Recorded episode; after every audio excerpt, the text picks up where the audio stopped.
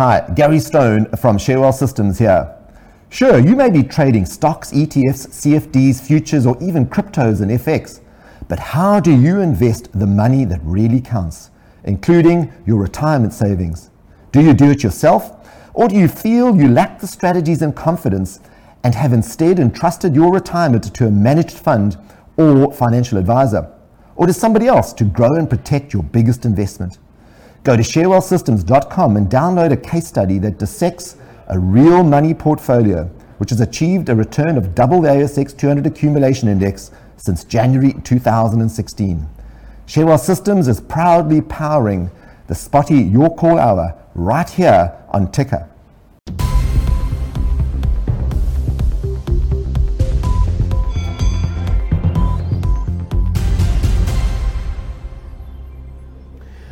And welcome to Australia's Hour of Investing Power. This is Spotee streaming to you live in lockdown from Melbourne town. And it's hump day for all of us here in the ISO bubble, so it's all downhill from here.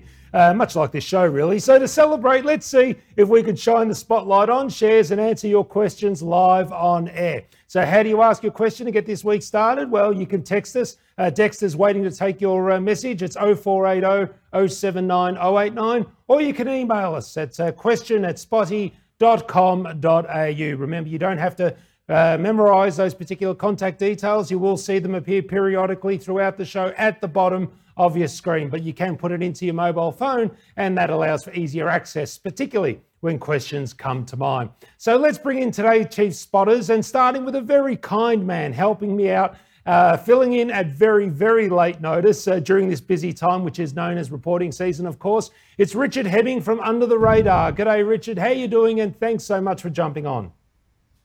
Hi, Elio. It's always great talking stocks with you. I'm really looking forward to this hour. So, um, you know, it's going to be it's going to be exciting because there's a lot going on.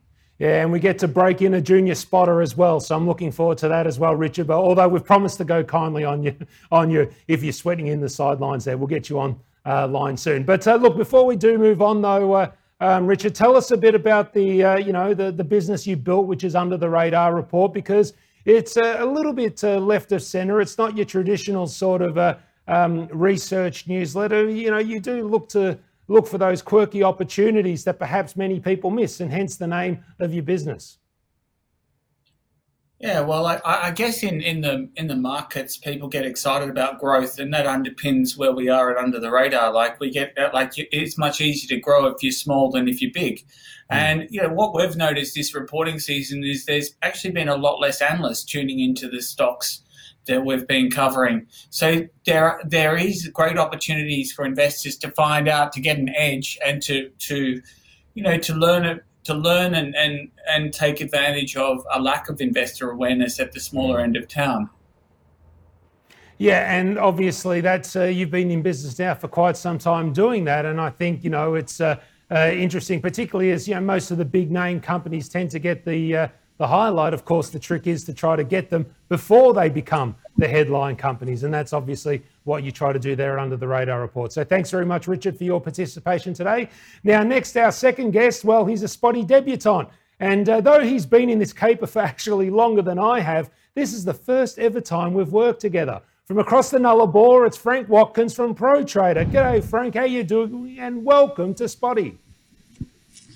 Great. Thanks very much, Elio. And uh, welcome to all your viewers, and let's have an hour of, uh, let's say, education and fun. That's is that what you call it? Is it right? Yeah. Well, yeah, yeah. We, we don't quite see the brighter side down here in Victoria. We're quite envious of all you folks. So we're quite cynical, grumpy old cardi wearers out here. So uh, uh, you know, let's uh, make sure we uh, throw in a few curveballs as well to keep everyone honest. But Frank, Look, you've been in this caper for ages. Anyone who's a DIY investor will know yourself and Pro Trader, but for those that um, may not be aware of your business and how you help investors every single day, would you mind sharing with us all just a little bit of an insight of a career which, you know, really has been a bit of a mainstay in the Australian marketplace? Yeah, look, uh, first trade at the age of 16, Poseidon boom. I went through the 87 crash as a commodity broker working on you know, platinum, palladium, and all the commodities, uh, pork bellies, orange juice, all the good ones. The 87 crash was interesting. Um, moved on to uh, then broking on the Australian market, but felt there was a bit of a gap in software. So 1997 developed a piece of software, went through the telco boom and bust. Uh, but really, since probably 2000, I've always seen my role as trying to educate the private retail investor so that he becomes as profitable and as good a trader as he can, he or she can be. Mm. So it's the education side that I hammer, and I am about 98% technical analyst. Yeah, so just a brief insight into the sort of technical indicators that you do lean heavily on, and anyone that follows Pro Trader on social media, on Twitter and the like will, I'm sure, know the answer to this. But what sort of indicators do you utilize? Uh, you know, what does your tool toolbox look like? Yeah, look, good question. I've, I've got a bit of a different slant on things. A lot of programs have two, three hundred computer indicators out there. For mine, I throw them all in the bin. I don't use them other than on balance volume mm. because that tells me whether the buyers or the sellers are in control. I'm very much uh, Edwards and Magee technical analysis, which to me is pattern recognition. Mm. Breakouts, flags, pennants, you know, what other people call reading tea leaves. well, I can tell you now, get ready. We're going to have a couple uh, cups of tea by the end of this show because there's plenty of questions coming through. So uh, that's all we need now, folks, for you to uh, keep throwing them at us. And you know those details, again, they'll appear at the bottom of the screen. But before we get into that content, just a reminder that all the information in today's show is of a general nature only. It does not take into account your financial objectives, situations, or needs. And therefore, should you decide to act on any of it, you need to do so in light of your own personal circumstances. Past performance is no indicator of future performance, and if you wish to discuss any of this content with anyone other than your significant uh, other in life, then you need to do so with a licensed advisor. Uh, and uh, also, the next hour of Spotee is proud to be powered by our sponsors, Share Wealth Systems. And since 1995, ShareWealth Systems have helped investors protect and grow their share portfolio with a rules based investing approach that gives them an edge over others. So, if you wish to learn more about the team powering our spotlight and how you too can be the tortoise and win the race of investing life, then please go to their website, sharewealthsystems.com, and be sure to read all the relevant information on screen before making any decisions. Now, as we go to air, the market has staged a little bit of a mini rally. It's currently, uh, the All Ordinaries are 0.26%, the XJO up 0.14%. So it looks like the smaller caps are doing a bit of that heavy lifting today, uh, which is right up Richard's alley, and we look forward to asking him questions, as well as Frank too um, on his first appearance here on Spotee. Time for our first question, which is actually a video question. And folks, here's a little hint. If you want to guarantee that your question does get asked amongst the 10s and 20s and 30s that we get for every single episode, then I highly recommend you put it through as a video question because uh, we love them and we always put them up. Starting with young Steve. Steve, take it away. Hi, Elio. I'd like to hear the analyst views on Fiducian Group what are the growth drivers for the business going forward? Is it purely through acquisitions of franchises, or do they have any organic growth in front of them? Thank you. So Fiducian, the code is FID, announced its results quite recently, 11% jump in revenue, 1% jump in profit. Didn't look like it was all that stunning. Definitely not the sort of nosebleed growth rates that we've seen amongst a number of other stocks, but you wouldn't have known that with its share price as it popped and did incredibly well. The other part to that question, and Richard, I'll start with you, that he did ask when he first initially contacted me was how does it relate to someone like an IOOF and AMP, who of course is in uh, today's papers for unfortunately all the wrong reasons. But um, FID, do you have a view on the stock? Well, I, have met management a couple of times, and they, they're, they're pretty good at selling a, a story. Um, mm. They aim to be kind of like a one-stop shop, so they've got like five different businesses, and um, so you know a one-stop shop for for the financial intermediation sort of business. Uh, I guess they like crucially they don't have the legacy issues that are pretty obvious for AMP and I, IOOF. So that's a good thing, and they're smaller and more nimble.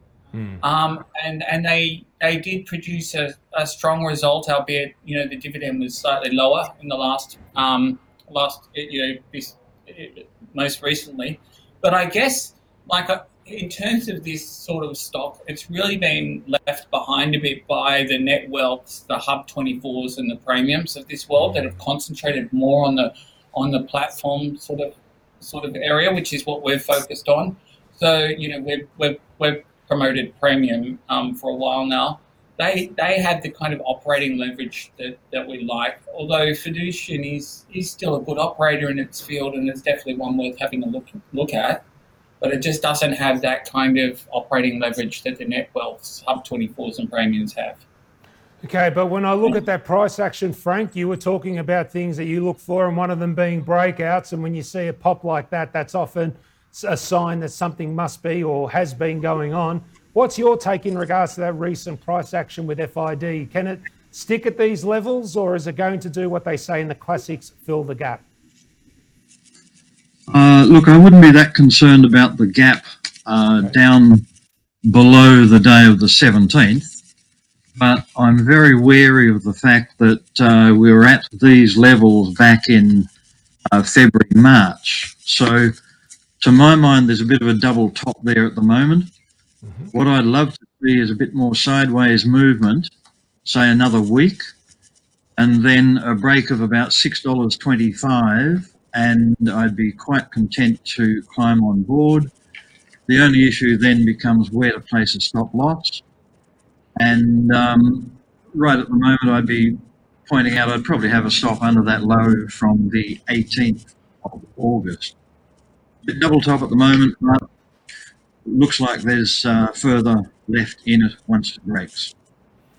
Okay, excellent. So uh, possibly there's you know uh, continued momentum there, Steve. Hopefully you can uh, gain a bit of insight. I mean, operationally, it's uh, you know at least it's not AMP. And and look, a quick note to all AMP shareholders: if you're continuing to hold that stock seriously, maybe you should consider donating that investment to some you know, worthwhile cause that might actually help someone, as opposed to remaining in that business. Because seriously, uh, I, I don't know how you could sleep at night holding a stock like that. It's unfortunately it continues to just trip over itself. It's worse um, than you know the US government at the moment. And honestly, you know you've been far too patient, and the opportunity cost of holding AMP has unfortunately cost you generational wealth. So seriously, but yep. the good news is on Spotee, we're all proactive investors. So my money is that actually many investors will not be holding AMP who are tuning into this show. It's unfortunately those that got lumped with it with a demutualization who haven't had the means, ability, or foresight to be able to trade it since then. There were plenty of opportunities. But Richard, I want to go to you, LaserBond Limited. Now, uh, this is a question from Shane, a great Carlton supporter. Great to see the Blues get the job done on uh, Friday. Now, Shane wants me to do my job because he actually asked this a week ago and I missed it. Sorry about that, Shane. So um, I'm trying to pick up the ball here and uh, improve my performance. LBL is their code, Richard. Interesting little business and some great little tech. Yeah, well, I mean, it's been around for a long time. Um, you know, family sort of founded and, and still controlled. Mm-hmm. Um, they've got proprietary capital equipment um, in surface engineering technology, and they've made a little acquisition that's going to drive growth. It's not really the most exciting technology company, but what it does have is, you know, a solid earnings base, and they are profitable and they are producing dividends. And um, I think that the you know the just think this is a case of a company that's going to be around for a long time. So if you are nervous about the markets and you're looking for some interesting small caps that might not be quite as volatile, this this is one. Um, so the key to our, I guess, forecasts are a slower than expected recovery. Um, so we're not we're not we're not um, in technology due to COVID nineteen and and, and related delays. So they have struggled, you know, they have their earnings have been suffering a bit from the COVID 19 related difficulties, and mm. it's a mm. liquid. But we think that they, they've got a great earnings base, so it's worth, if you can, sort of buying at around or below 50 cents. And I know you're a big fan of those, you know, family uh, founder slash driven businesses there, Richard, and it sort of meets the bill of that, and at least is uh, profitable and doing the right things and has some good little tech behind it. Okay, Frank, time for you to sweat a little. We've got um, a question from Christopher who's asking about three stocks. So I hope you get your pen there. If not, I'll remind you, don't worry. Um, he understands that they're very speculative, so I, I, doubt us providing any fundamental enlightenment on these businesses really isn't what he's going to be after. He's probably wanting to know some key levels relative to where they've been trading recently, and let's face it, many of them have been doing incredibly well. Let's start with his first one, which is Pointerra 3DP. Would you mind shining the light on some key levels for him to watch, please? Uh, 3DP, it's it's gone for a big run. Uh, you know, early July we were at about uh, nine cents. We've been as high as 30. The one thing I do as a technical analyst, I look for the perfect entry. I couldn't just go and buy this today or yesterday or whatever. So I'm inclined to be a breakout trader on this one, and I think if that traded uh, above 30, i.e., at 30 and a half cents, I'd be all over it. Okay. And there's a there's a fair sort of a red candle on the 20th of August. I'd be putting stops under there. The on balance volume has been terrific uh, since it made that move back in early July. The volume is good. Um, that's about it for me. It, it, it looks like there's plenty left in it, but I'd be waiting for the perfect buy signal. Yeah, so we'll go to another one then, 4DX. I'll throw that into uh, the mix. I'll save the third one for a little bit later, Christopher, but let's do 4DX, Frank, which is 4D Medical. It too has recently had a bit of a uh, pop in uh, in recent times, uh, again broken out. So has it passed beyond that perfect entry range, or is it uh, still forming around here? Uh, 4DX, my data doesn't show much prior to August, so I'm wondering, was this a new float? Yeah. Uh, early. Uh, if so, the chart is telling me it was probably a $1.50 IPO.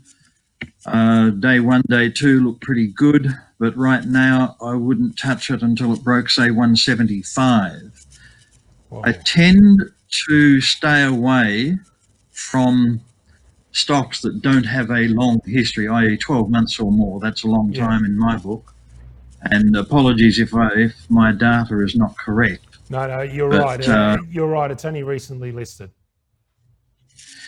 Yeah, um, I just do like to see a bit of history, but I, I could be very tempted to buy this if it breaks 175. Okay, so all right, so 175 being the level there, if it's able to arrest that slight little pullback it's had and can continue on its merry yeah. way, but of course with limited information there, um, Frank. Um, look, yeah. Richard, I will ask you, you know, let's talk about people leading the business. I mean, I mentioned 3DP, um, Pointerra, who had um, Bevan Slattery jumped on board as a major shareholder. Its share price went through the roof. And then there was a question that we've um, received from Helen. Uh, and it's saying in the theme of these, you know, director sort of uh, stories.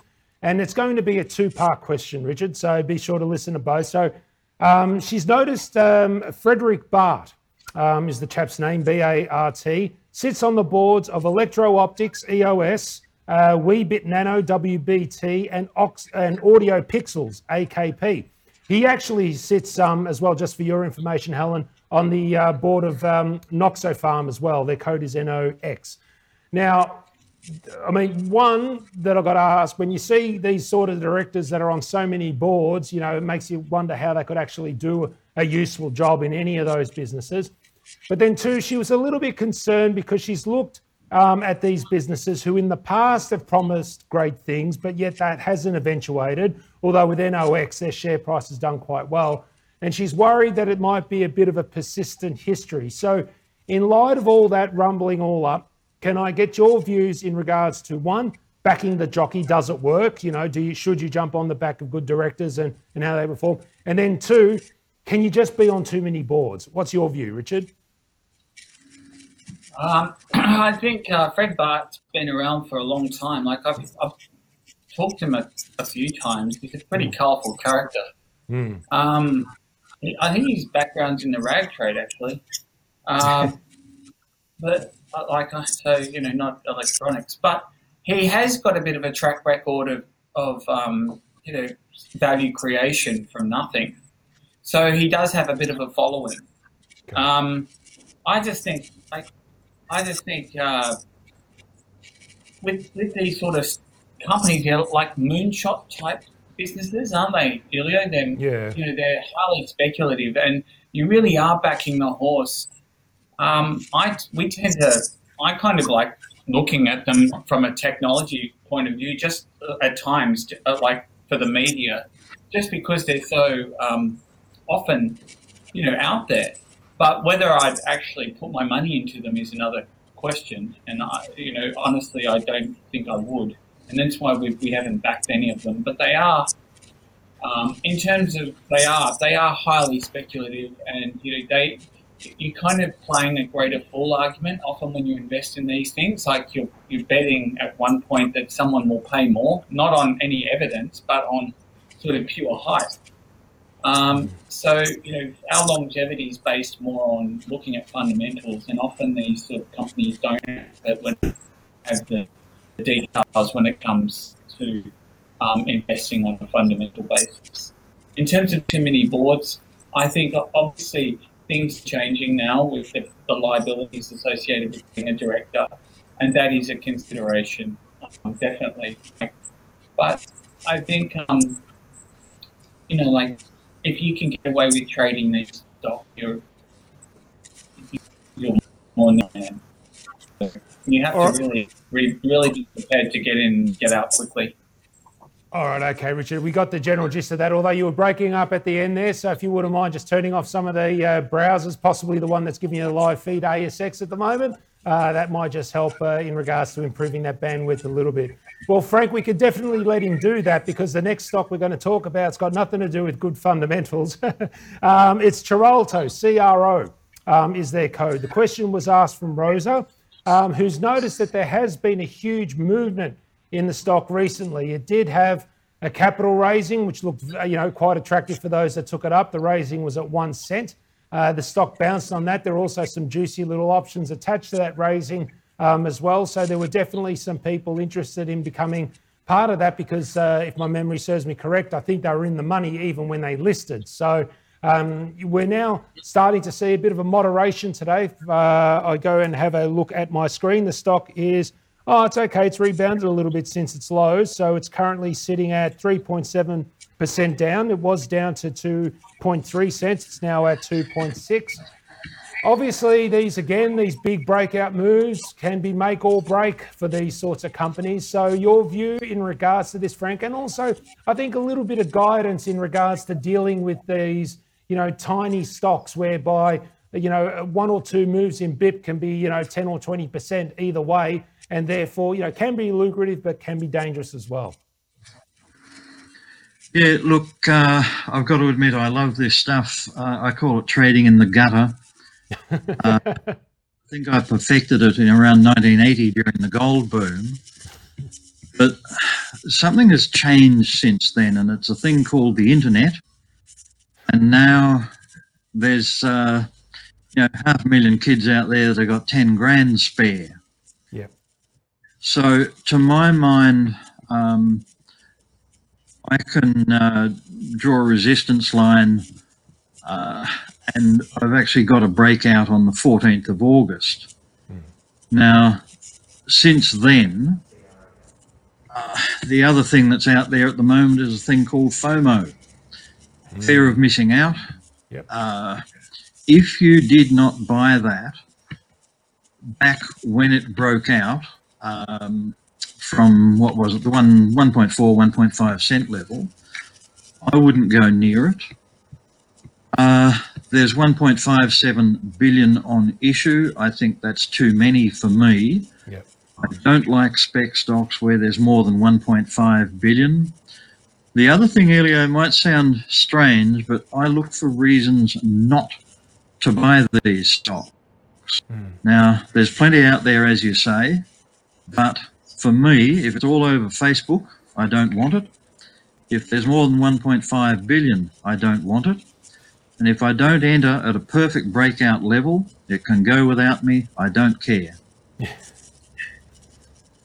But that's important, isn't it? Having your trading rules are what keep you sound and sane when you know you get all this stuff happening around you, especially as you alluded to in this you know increasingly content, you know, connected environment we live in. I mean, we're not looking at the back pages the paper anymore, at the racing guide, or the stock market closing prices. I mean, we're getting it live, putting our face all the time, which of course can create quite a bit of stress for many traders, can't it? Yeah, um, the the speed now of everything is is really stunning, and reactions are stunning. If you look at a, a bit of a hot stock at the moment, MSB, mm, uh, two days prior to an announcement, it died. Clearly, that was um, let's say people who knew that there was a bad report coming.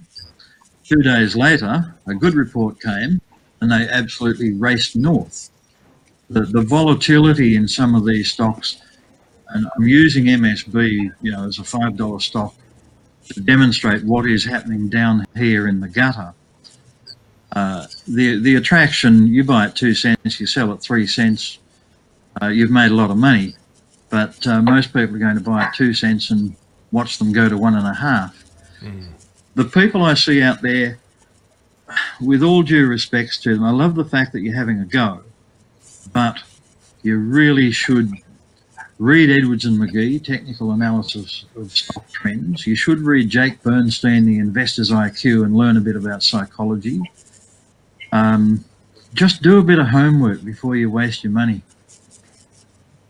Yeah, sage advice. And uh, let's face it, unfortunately, Frank, we've seen many of those do that over the last two and a bit decades, which, uh, of course, inspires us to keep going and doing what we do. Yes. Richard, I'll ask you now about a question about a stock which um, looks okay on the surface but doesn't move all that much. The stock is TPC Consolidated Limited.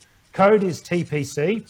Um, they're due to announce their results next week, Paul tells us on email at question at spotee.com.au. Um, he said, uh, uh, looking at the previous year, they declared a net profit of $2.2 million but it only has a market cap of 11 million. And he wants to know what's he missing. So, you, are you able to fill in the gaps for um, young Paul, uh, Richard? Oh, I'd like to congratulate Paul on finding a, a, cheap stock. I mean, there's very few of them out there at this point. Uh, like, it does look interesting. Operating cash flow has been negative and breaking for a number of years. So clearly, you know, things are things are sort of coming right for them now. Low margin kind of business, no dividends, and I imagine that if you get in, it's pretty hard to get out. Um, I guess um, you know, like it's it's just one that's so small that we, it's just really, it's best to stay away from and keep on your watch list. I think um, that's that's how we look at this one. Yeah, look, it's tightly held. That's its problem. It's too tightly yeah. held, run by some key directors. And, you yeah. know, there is another rising interest, isn't there, around corporate governance? Because, of course, you know, and as we've seen with AMP, I mean, I hate to run over that one again, but it's just too tempting that you get corporate governance wrong. Um, shareholders really don't like that, do they, Richard?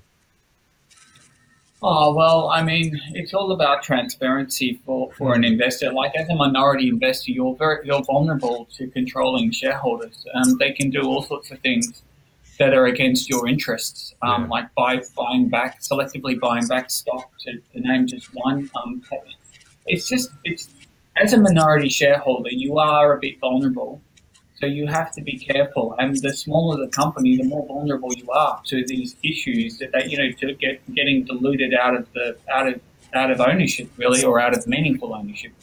So you have to really have your eyes wide open. So the smaller the market cap, when it gets to this sort of level, it's it's an interesting story worth putting on your watch list. Is always saying, I think. Um, and yeah it's certainly they're certainly making profits, and if they keep do, doing that, the, you know the interest will come from the bigger investors, and then the liquidity will come, and uh, more transparency. But at the moment, it's a bit, it's just it's just too small. Yeah, you'd have to have some strong conviction in regards to supporting well, them. To, yeah, know someone to get some stock. yeah, true, true, true, and yeah, because you can't know any inside information and act on it because That'd be illegal, of course. Uh, Richard, we're at the halfway mark. So, folks, if you want to send your questions through, please uh, email us uh, question at spotee.com.au or text us 0480 079 089. Our panel will answer it on air. But now that we are at the halfway mark, it's time for uh, one of our guests to help us see the light on two stock opportunities that may not have come across your radar, or maybe they have and we can uh, take these sage words of advice from our guests and toddle off and do a little bit more research ourselves in order to determine whether the stock aligns with our objectives and, of course, our tolerance to risk. So, uh, Richard, you're going first uh, this afternoon. What two stocks do you want to help us see the light on? Oh, one I think is interesting because it's um, hasn't really bounced that much um, after you know in the recovery, so it's still looking good value called Hansen Technologies, and it mm-hmm. is um, you know, founder, a founded family sort of led um, controlled company, and they have a great niche in um, in billing software for energy, sort of water, pay TV, telco companies around the world.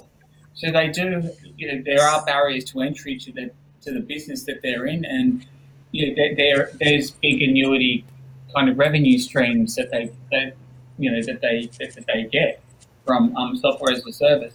On the other hand, there is some disruption occurring from a company called Octopus Energy, which yeah. has done a deal with Origin Energy, one of the big players in this market. Origin's paid 200 million for 20% of Origin Energy.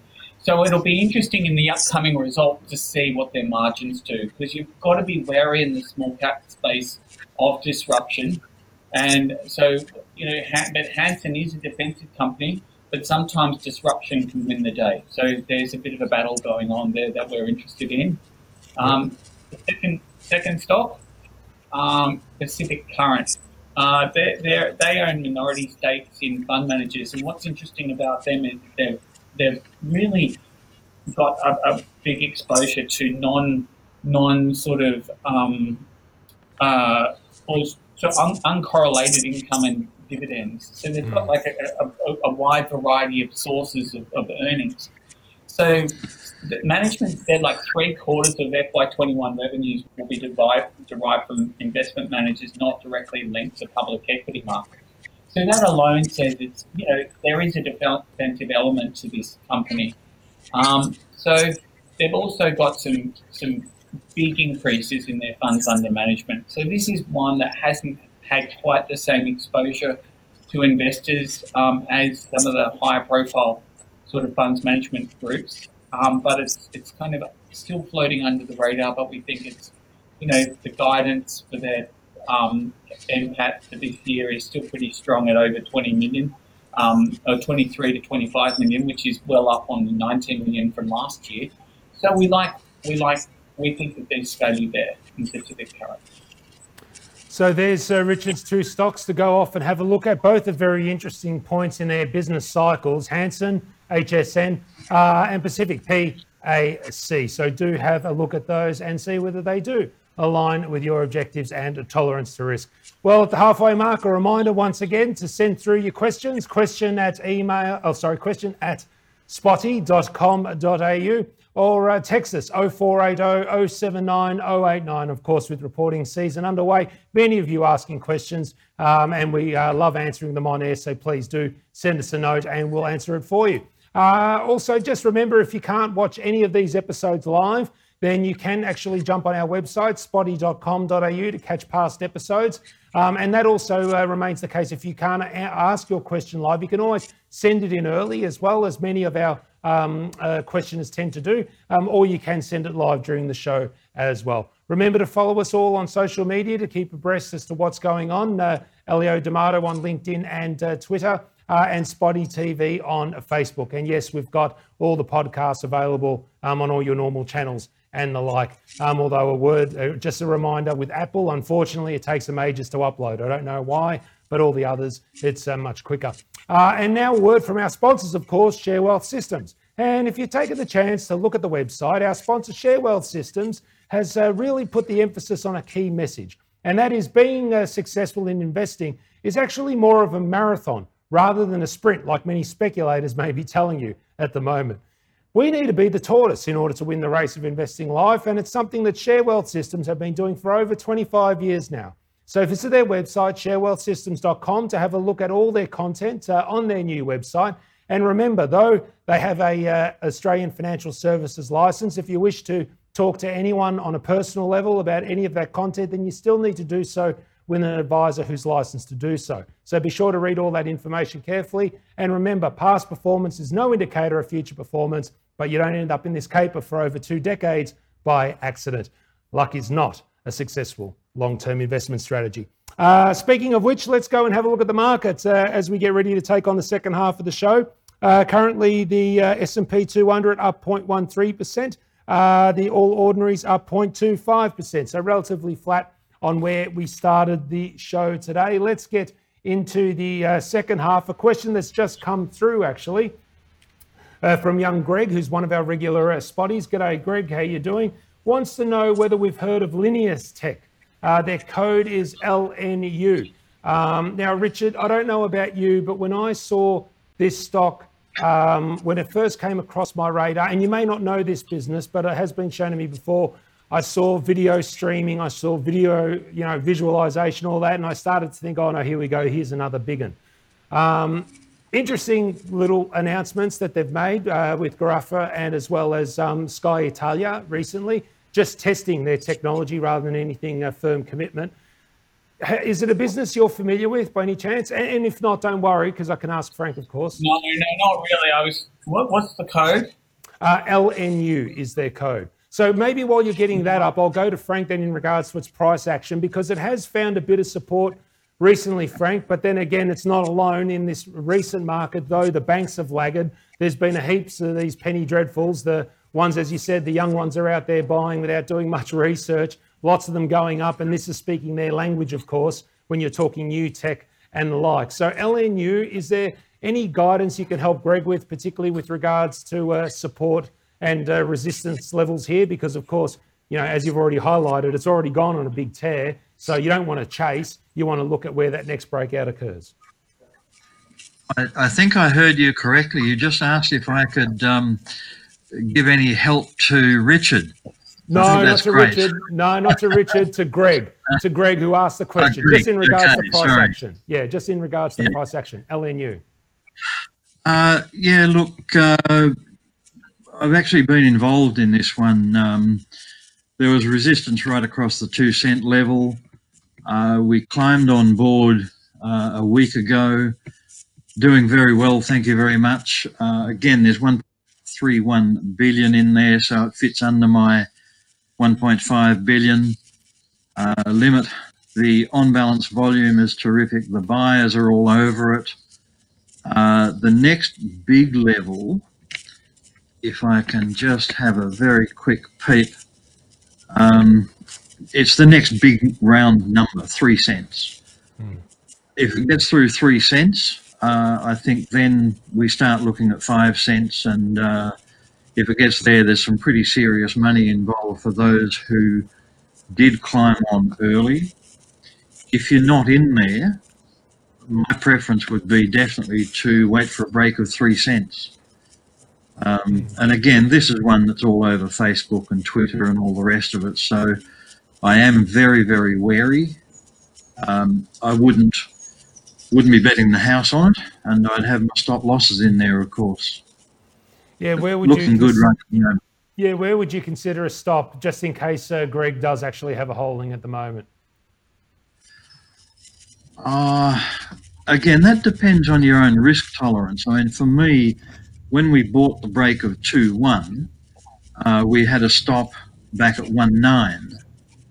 And right at the moment, there's been no consolidation where I could actually lift the stop up a bit. I'd like to lift the stop, mm. but all my stop losses are based on the price action, not ATRs and widgets and MACDs and RSIs. And the price action is still suggesting I should have a stop at 1.9. Okay. No, that's uh, that's great insight. Thank you very much. Uh, Richard, just briefly, uh, LNU, any uh, further guidance that can be provided, or uh, should I ask you the next question? Oh, look, I think it's going to like obviously they you know they burnt seven million last last year, and they're burning at a rate of like one and a half quarter. So they've got one quarter's left of cash. So this is going to be like a company raising cash for the foreseeable future. So I don't know, just like it's just one where I don't like putting my hand back in my pocket after so soon after I invest. Yeah. Um, and I just it just it, it, doesn't tick the boxes for us. I mean, they've got you know they're obviously um, you know in, in a kind of fast growth sector, but you know growth needs to be funded, and I don't want to be funding that growth. no, it makes uh, perfect sense. I can appreciate that. Um, I will stick with you though. BWX Limited, Richard, uh, the skincare uh, retailer, the makers of the, uh, I suppose, well-known uh, brand Sukin, they announced their results this week, and they were actually pretty solid. Um, on the back of everyone finding out or looking for things to rub their hands with. Uh, who would have thought? I wonder why. Anyway, doesn't matter. I suppose I'll read about it later. But BWK, um, Richard's a, uh, a stock that uh, young Laura has actually asked us about. Your view in regards to its results and the business in general? Uh, I think I think it's definitely um, like in, in, a good space, but but in terms of where we focus on that in that space, we've we've been sort of bigger supporters of McPherson's, um, and that's a small smaller company, like about half the size. And I think um, you know really you, these are low margin businesses, so you're looking for growth. So what we've liked about MCP or McPherson's is that they've got a good handle on getting into China with some, you know, some, some, some a great partnership there. So really, I think um, they are, we are a bit wary of BWX just because it's much bigger. So we, we tend to, if, if we see two companies that are similarly sort of operationally focused, we will go for the smaller one generally because there's more operating leverage. Yeah, I mean, I'm just having a look at their uh, share price, uh, Frank. They're uh, looking to test 12 month highs again. So, you know, you, you do like to see that after big pullbacks, and it's been a sustained recovery to this point. So, um, would that next 12 month high be where you're looking um, at as being that next possible resistance point for this stock? Yeah, look, I'm very much with Richard on this one. Uh, we've got some pretty clear resistance at around $4.70. Uh, the resistance goes back to uh, October, November, December 19. But if we look at uh, MCP, we've got the same sort of resistance, but it's at the $3.10 level, let's say. Mm. So for me, the issue becomes do I want to buy two McPherson's or one um, BWX. And I'd rather have two where I can take a bit of profit, buy a pullback, add to a position. I've just got far more flexibility yeah. with a $3 stock, uh, having twice as many as a $6 stock. Okay, excellent. I suppose that's the whole question of money management, which unfortunately we only have an hour in this program, Frank. But uh, and we can't go into the yeah. finer details of that because that could be a whole uh, documentary in of itself. Um, and of course, people can go to your website and learn about um, the services you offer via your education business, of course, um, through ProTrader yeah. as well, protrader.com.au.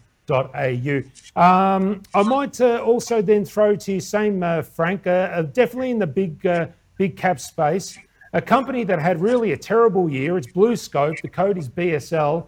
It had a uh, rubbish year, actually, to be honest with you. Earnings down 70 to 90%, depending on whether you're using pre or post adjusted numbers. Um, but its outlook was actually not too bad. Much of that, of course, being driven by uh, the fact that the Chinese are uh, making steel and buying steel quite significantly, irrespective of the fact that iron ore prices are high. And iron ore prices being as high as they are, I think overnight around $127.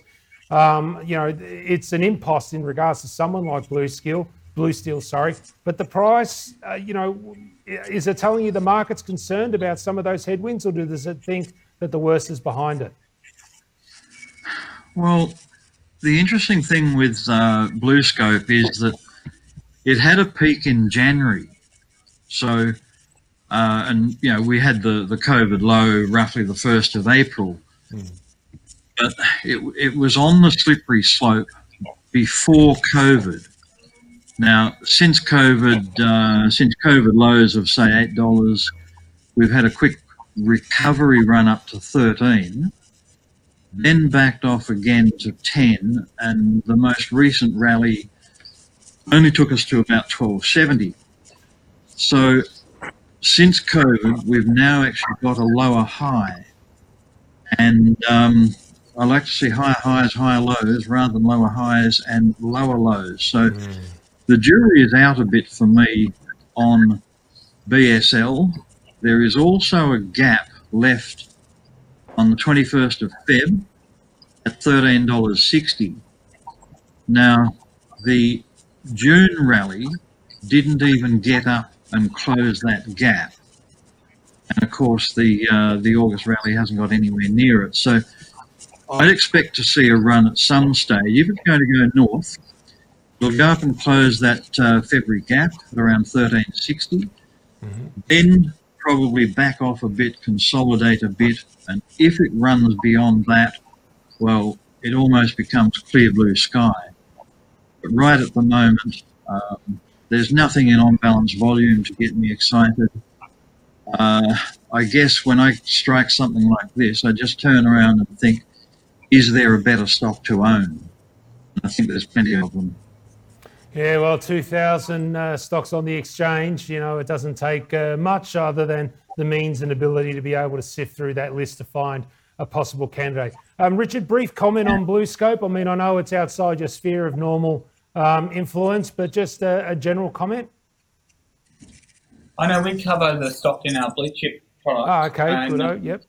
It looks um, fairly valued on our on our model. Mm-hmm. Um, target price is around uh, what's the target price? Um, twelve dollars. Um, twelve dollars ten or the price, price target. So I think it's very much, um, you know, the earnings growth was sort of based on the US um, acquisition that made of North North Star Steel Mill in Ohio, and I think there's a lot of murkiness about the US at the moment. That on top of its um, sort of slender dividend yield doesn't make it a compelling buy you know, got like in the forecast dividend yield of less than one percent. Yeah, and yeah, perfectly articulated, and yeah, it still has a few little issues there, Richard. But look, I want to talk about another stock. The question comes from Bernie, who sent it on the text machine 0480 079 089. And you can still send your questions through, folks. Remember, if we can't get through them today, we will cover them in uh, oncoming episodes as well. And all you need to do is watch the recording and you'll see what uh, companies were discussed in the episode. And uh, you can then uh, play back and, uh, and hear what our panelists' views were. But um, one from Bernie, uh, Johns Lyng Group, code JLG. I'll read what he wrote. Um, he said it had an earnings upgrade in June, which the market viewed positively. Its financial results are due out tomorrow, he believes, um, though his concern is that being based in Victoria, they may be adversely affected by the lockdown. The code is JLG again. Um, Richard, is it a business that you're familiar with? Uh, we haven't focused on Johns Lyng, but we just did a bit of analysis, obviously, for the for the show. Mm-hmm. Um, they provided an earnings upgrade um, in in FY20, so that's one of the few stocks to you know, to do that so they should be commended commended for that. Like with revenues up forty percent on the prior year, yeah, um, earnings at EBIT up at EBITDA up sixty eight percent. So they they are about better than guidance. So clearly, you know, this company is doing something right, and they've got momentum on their side um, with strong operational performance despite COVID nineteen kind of problems. So you know, like they're, they're doing the business, and that's that's all you can ask for. In terms of valuation, I'm not I'm not sure how it how it stacks up, Helio. Yeah, just having a look here, market consensus is at three dollars six, so the price at around two sixty would make that a discount of around fifteen percent. You are paying through the nose. Now, for those that don't know what the business does, they do um, home restorations as well as insurance jobs. So uh, no, they don't actually uh, blow the houses up; they actually fix them after they've been blown up.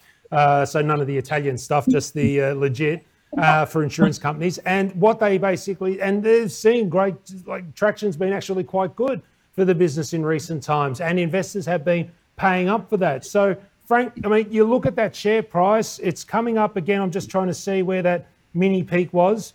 Um, just having a look here in the middle of or early June, which of course could be either a lower high uh, or it could be a resistance level that gives it the next impetus to get through there. So, what would a pattern like this be telling you um, at the minute, and what sort of key levels would you help Bernie with um, observing from here on in? Yeah, look, uh, something that bothers me, uh, we had a, a, peak, the pre-COVID peak at around uh, 280, mm. but COVID took it down to 160. Uh, that's that's a, a, greater percentage drop than the market in general. So, bit of a bit of a concern there. The the really good thing from then is we recovered to that June peak exceeded the February peak, again backed off pretty quickly. So, to my mind, that, that's a that's a difficult one. But if uh, you held a gun at my head and said I had to trade it, I would buy that probably when it exceeds the February peak. There was more resistance back in February than in June, so I'd potentially think about it uh, let's say on a break of $2.80. Stops are pretty easy on this one. Uh, it's done a lot of work, let's say around the 230 level. So then you need to work out if I buy at 280 and I've got to stop at 230, I'm risking 50, uh, 50 cents. What percentage is that? How many stocks will I buy? And I, I wouldn't be going in too heavily into this one. All right, then. Thank you for that guidance, Frank and Richard. Now, Frank, we are coming to the end of the show. So, uh, as uh, part of your bit for jumping on for the last 50 odd minutes, we need two stocks to help us see the light on that we can go and do a little bit more research uh, on and possibly get a little bit more of an understanding in regards to how Pro Trader likes to look for businesses and seeks opportunities. So, what are the two names that you'd like to offer this afternoon? Okay, I had to climb out of the gutter to find these two because I want people to think 12 months instead ahead rather than 12 minutes or 12 days. Thank you very much. Asia, appreciate it. Asia is the first one. It's an ETF. Yep. Uh, it is a mix of the 50 top Asian tigers, mm-hmm. technology tigers, sorry. I think if you look into the future, you look two places, healthcare and technology. Asia covers the technology, and um, there's there's stocks involved in that ETF like Baidu. Um, I, I, just I love Asia. Have a look at it. Yeah. Uh, it'll break ten dollars shortly, and that would be a. I, I would just climb on board Asia and sit back, relax, and enjoy the show. the next one is interesting. Um, CIA. It's Champion Iron, and they're digging this stuff up in Canada. And uh, Richard, you'll appreciate all the fundamentals here that I'm giving you. It's just broken three dollars. It's held above three dollars. It's around three twenty as we speak. And I, I just, in the back of my mind, think if the Chinese say anything nasty to Australia with any effect on iron ore, I wouldn't mind uh, having that covered uh, by CIA digging in Canada, and a, a, very, very good looking chart, I might add. Yeah, they're my two. Sorry, yep, sorry, uh, sorry about that. No, just saying they're my two. There you two, um, and uh, great uh, or great uh, stocks to be putting up there. Actually, two stocks that haven't been part of See the Light before. So, Frank, what can I say? Uh, you know, you've definitely been uh, worth your weight in gold this afternoon, and you absolutely nailed the motto of our show, which is uh, just sit back and enjoy the show, which is what we hope our, yeah. our viewers have done. So, Frank Watkins from Pro Trader, thank you for your participation this afternoon. Thanks, Elio. Thanks, Richard. All the best. And I hope to see you again soon on the show, Frank, because uh, yeah, that was a stellar first up performance. I think you've done this before, uh, but to someone who has done it before, who helped me out, and of course provides a great service at Under the Radar Report, Richard Hemming. Thank you for your participation this afternoon. Oh, thanks, Elio. It's always great to be on your show, and uh, look forward to next time. And remember, undertheradarreport.com.au is where you can go to learn more about the services that Richard and his team have to offer you. Well, that's all we have time for today. Uh, tomorrow, uh, I'll be getting back on the tools again uh, to help out David Hunt from the Profit Hunters Group. It is the reporting season, a little harder to get quality talent, so you're just going to have to put up with me. Well, what can I say, folks? You get what you pay for. Mm. Anyway, thanks again to our sponsors, Share Wealth Systems, and remember to go to sharewealthsystems.com uh, to uh, see their new website and learn how they help investors every single day. Thanks, Ticker, for letting us take an hour of prime time. Thanks, Mike, for pushing all the right buttons. Stay tuned for the Ben Robin Robbo Show, which is coming up next. And until tomorrow, I'm Elio D'Amato. You've been watching Spotee, and together we've been shining the spotlight on shares. Take care, folks.